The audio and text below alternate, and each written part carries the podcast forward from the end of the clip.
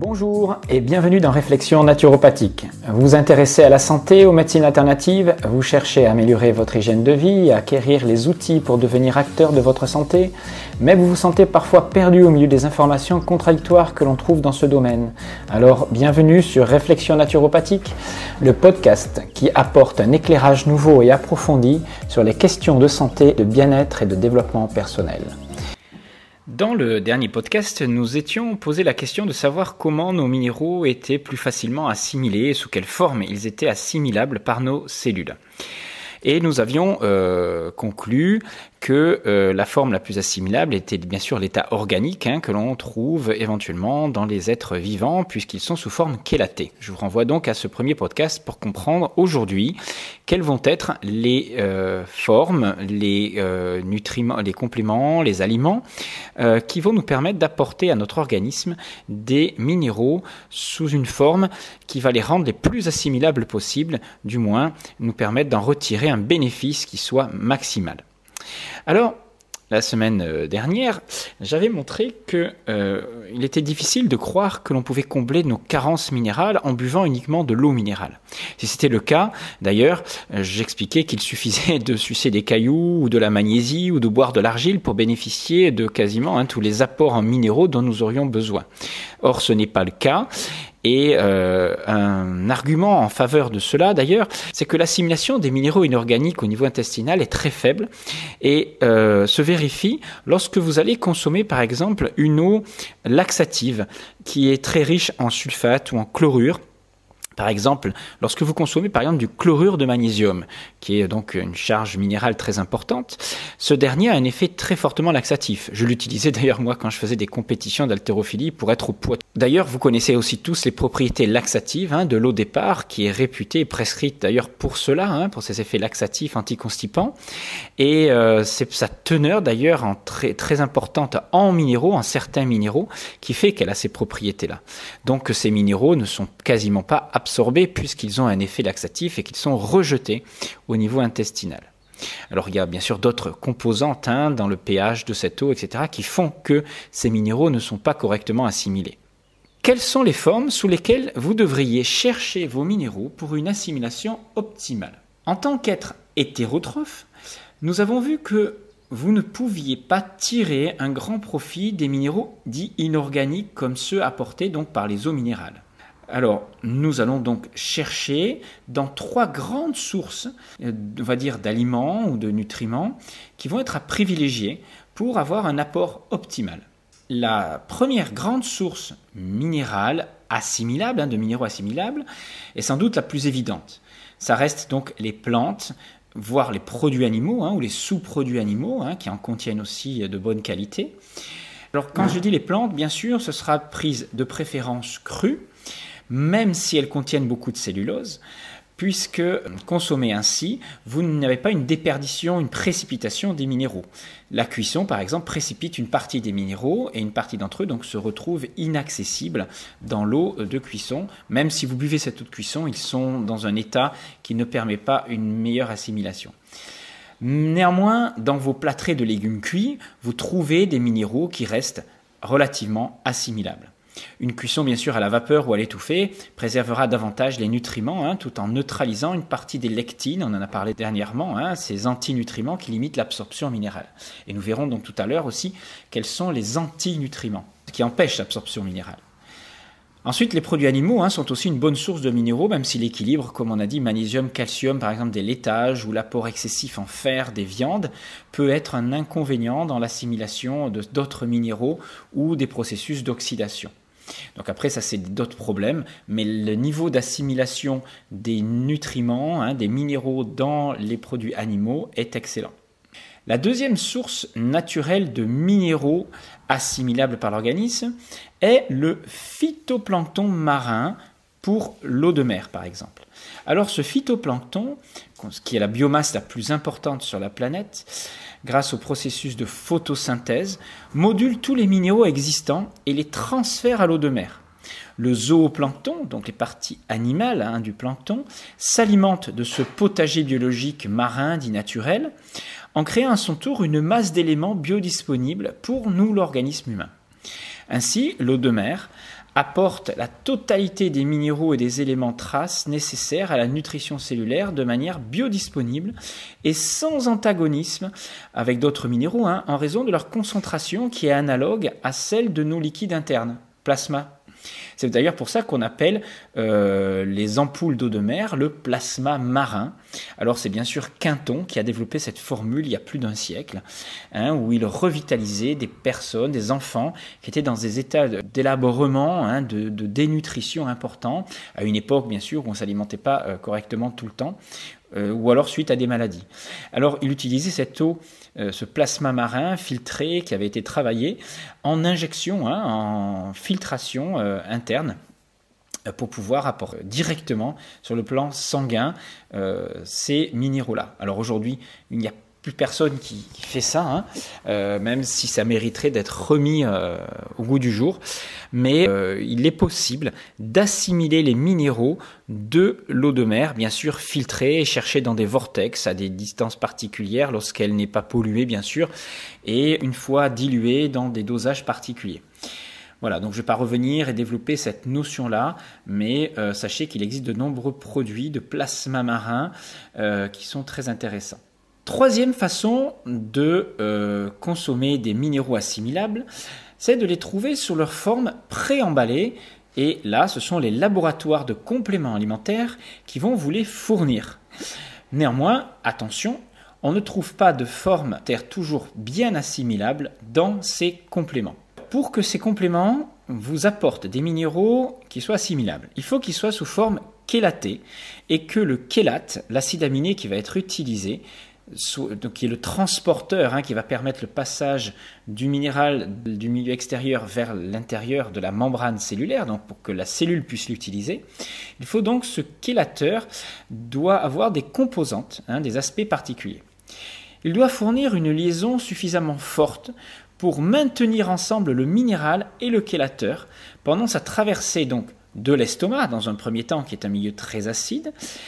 Ensuite, il doit permettre la création d'un chélate minéral avec une charge électrique nulle pour que l'ion minéral encastré dedans puisse être attiré par les villosités intestinales à un degré suffisant pour permettre son assimilation dans la circulation sanguine.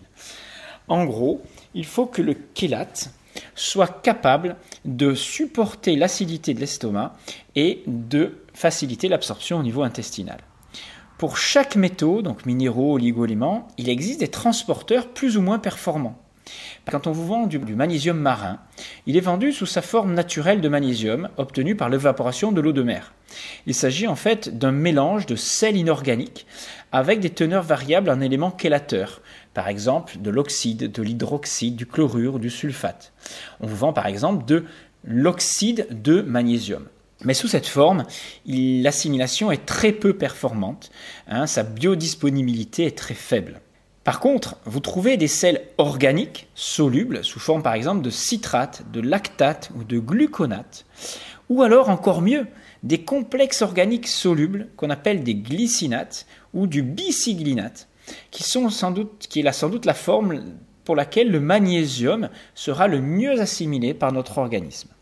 Donc ça, les laboratoires le savent et ils associent généralement des transporteurs de qualité pour faciliter donc bien sûr cette assimilation. Mais attention, ce n'est absolument pas toujours le cas. Et euh, certains laboratoires vont vous vendre de l'oxyde de magnésium hein, en vous disant que euh, ça vous apporte tout, le magnésium dont vous avez besoin. Mais on ne sait pas ce qu'il devient dans l'organisme. Hein. Pour le zinc, par exemple, le calcium, on le trouve sous sa forme pidolate, carbonate, par exemple, qui est une forme plus faiblement assimilée. Mais par exemple, pour le zinc, le pidolate de zinc ou le gluconate de zinc restent des formes très correctement assimilées. Donc renseignez-vous sur l'élément chélateur et sur sa capacité à correctement transporter ces nutriments. D'autre part, dans la nature, on trouve des antinutriments. Donc plutôt que d'essayer d'aller chercher des, éléments riches en minéraux pour euh, vous dire que vous avez une bonne minéralisation, faites attention à toutes les sources de déminéralisation ou du moins les euh, aliments qui vont, ou les molécules étrangères, on verra, qui vont limiter l'assimilation et à leur tour donc chélater les minéraux les empêcher de passer la barrière intestinale. Alors parmi les plus connus, les antinutriments les plus connus, vous avez ce qu'on appelle l'acide phytique ou l'acide oxalique, que l'on trouve dans des aliments très riches en fibres d'ailleurs, et d'ailleurs aussi en minéraux, hein, qui vont réduire l'absorption des ions métalliques par réaction de précipitation. Ainsi, quand vous ingérez des grandes quantités de céréales complètes ou de légumineuses, qui sont, euh, je parle surtout pour les céréales très riches en phytates, vous entraînez une décroissance importante de minéraux comme le calcium et le zinc. Ce qui est dit de l'acide phytique, par exemple, s'applique aussi à toutes les substances capables de former des sels insolubles, avec des cations, des minéraux euh, négatifs. Mais le calcium, le zinc, le magnésium, le manganèse et le fer réagissent tous avec les ions phosphate pour former les produits insolubles. Ainsi, une précipitation importante de phosphate de fer pourra provoquer une anémie, alors que l'on a affaire à un excès de phosphate et non à une carence en fer. Ah, d'ailleurs, attention à tout ce qui est euh, nitrite, tout ce qui est euh, phosphate, tout ce qui est donc pesticide, tous les éléments qu'on va trouver dans la culture non biologique, hein, la culture intensive, qui sont euh, des chélateurs très importants au niveau de l'alimentation industrielle, une publication scientifique allemande là, a tiré la sonnette d'alarme en 2012 sur les phosphates inorganiques. Vous savez, tous ces E338, E339, E340, ça c'en est trois, mais il y en a plus, qui sont utilisés comme additifs alimentaires, responsables d'une, ils sont responsables hein, d'une faible densité osseuse, car le phosphore précipite le calcium et réduit son absorption. Donc les phosphates sont vraiment des chélateurs, si vous voulez, euh, ils vont précipiter les minéraux et entraîner une déminéralisation importante du corps. Alors les phosphates, ils sont cachés un peu partout dans l'alimentation industrielle, hein, dans toutes les chaînes de restauration rapide, dans les sodas, dans les fromages fondus, dans les nuggets. C'est un déluge d'additifs à base de phosphore que vous trouvez là. C'est pour ça que bien sûr l'alimentation euh, industrielle, j'espère que vous l'avez déjà abandonnée depuis longtemps. Deuxième aspect qui va limiter l'assimilation, c'est le milieu mm, dans lequel vos nutriments vont passer au niveau de euh, l'estomac.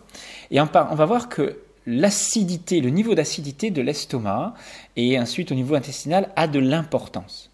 De manière générale, plus le milieu intestinal est alcalin, plus l'absorption des minéraux se trouve réduite. C'est-à-dire que s'il nous manque de l'acidité au niveau de l'estomac, et c'est le cas chez certaines personnes âgées en particulier, la consommation en particulier de médicaments hypoacidifiants au niveau digestif, je parle surtout des inhibiteurs de la pompe à protons, mais il existe aussi des médicaments hein, qui sont très agressifs pour la muqueuse de l'estomac, en particulier les anti-inflammatoires à INS, euh, mais même les antibiotiques perturbent la flore et l'équilibre hein, des muqueuses tout le long du système digestif. Tout cela peut avoir une répercussion sur l'assimilation minérale et la dénutrition minérale. La consommation aussi d'une eau très fortement alcaline, c'est-à-dire un pH qui serait supérieur à 7,3, 7,4, est aussi un pur non-sens du point de vue de l'absorption des minéraux et ne devrait se faire que sur une très courte période et en aucun cas de manière régulière sur une longue durée. Je vous invite donc à regarder le niveau d'alcalinité de vos eaux et de les prendre toujours inférieurs à 7,1, 7,2. L'idéal est même une eau légèrement acide, autour de 6,8, 6,9. Ensuite, vous avez les métaux lourds, qui sont une pollution qui entraîne des perturbations dans la fabrication de protéines de transport. Vous savez, ces fameux chélates. La présence de plomb inhibe par exemple l'action du zinc. Une euh, anémie peut aussi très bien être liée à une intoxication par le plomb. Hein. Alors bien sûr, j'exagère là, mais une simple fait d'avoir trop de plomb dans l'organisme, même si ce n'est pas un niveau d'intoxication important, va limiter l'absorption d'autres minéraux. D'autre part, il existe des interactions entre minéraux qui vont interférer sur l'absorption intestinale, par exemple de cations, hein, d'ions euh, négatifs, et la présence ou l'absence de vitamines peut aussi influencer fortement l'absorption des minéraux. Vous savez tous, par exemple, que la vitamine D est nécessaire pour pouvoir absorber correctement le calcium. La vitamine C, elle influence l'absorption du fer. Donc, quand l'on cherche à combler une carence en minéraux, il est important d'amener aussi des vitamines. C'est pour ça que euh, il est très difficile de se supplémenter en apportant qu'une vitamine ou un minéral euh, comme ça, parce que vous avez entendu dire que le zinc était important aujourd'hui, eh ben on va prendre du zinc en gluconate uniquement. Or, il existe des interactions incroyables entre les vitamines, les minéraux, des effets de synergie, des effets d'opposition, qui font que la nature ne propose jamais de minéral ou de vitamines comme ça isolées. Par rapport à toutes ces données, qu'est-ce qu'on peut en faire aujourd'hui? Déjà, préférez chercher vos minéraux dans des aliments vivants, colorés, concentrés, ce qu'on appelle des super aliments, comme les jus de légumes, mais aussi des aliments qui soient digestes. Attention à ne pas surconsommer des aliments qui vont apporter des lectines, hein, comme on en a déjà dit, euh, d'excès de lectines qui vont limiter l'absorption de minéraux. Hein, vous savez que les lectines se fixent sur certains récepteurs et ont des effets anti-absorbants. Euh, les phytates, comme on a dit tout à l'heure, donc faites attention à la surconsommation de céréales et de légumineuses. C'est là où on en trouve le plus, même lorsqu'elles sont cuites. Allez euh, préférer chercher vos minéraux dans ce qu'on appelle des super nutriments, des super aliments, comme des algues marines, des jus de légumes, on l'a déjà dit, des coquillages, hein, qui contiennent énormément de minéraux très assimilables. Je pense aux huîtres, aux moules, crues, etc. Le pollen frais aussi, par exemple, etc. Il existe donc pas mal de super aliments intéressants. Alors attention, moi je ne suis pas pro spiruline. Je trouve que la culture de spiruline, c'est une algue d'eau douce. Même si elle contient pas mal de minéraux, la quantité apportée au prorata de ce que vous allez consommer euh, n'est pas très très importante. Voilà. Et je trouve que le produit est cher par rapport à ce qu'on vous propose, même s'il peut dépanner certaines personnes dans certaines situations. J'espère avoir été un peu éclairant sur cette notion d'assimilation ou d'anti-absorption de ces minéraux. Et euh, voilà, j'espère que vous en ferez bon usage. Je vous remercie pour vos commentaires, vos encouragements.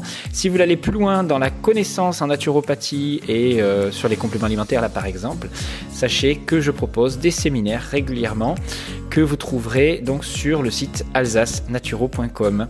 Je vous dis à très bientôt pour de nouveaux podcasts.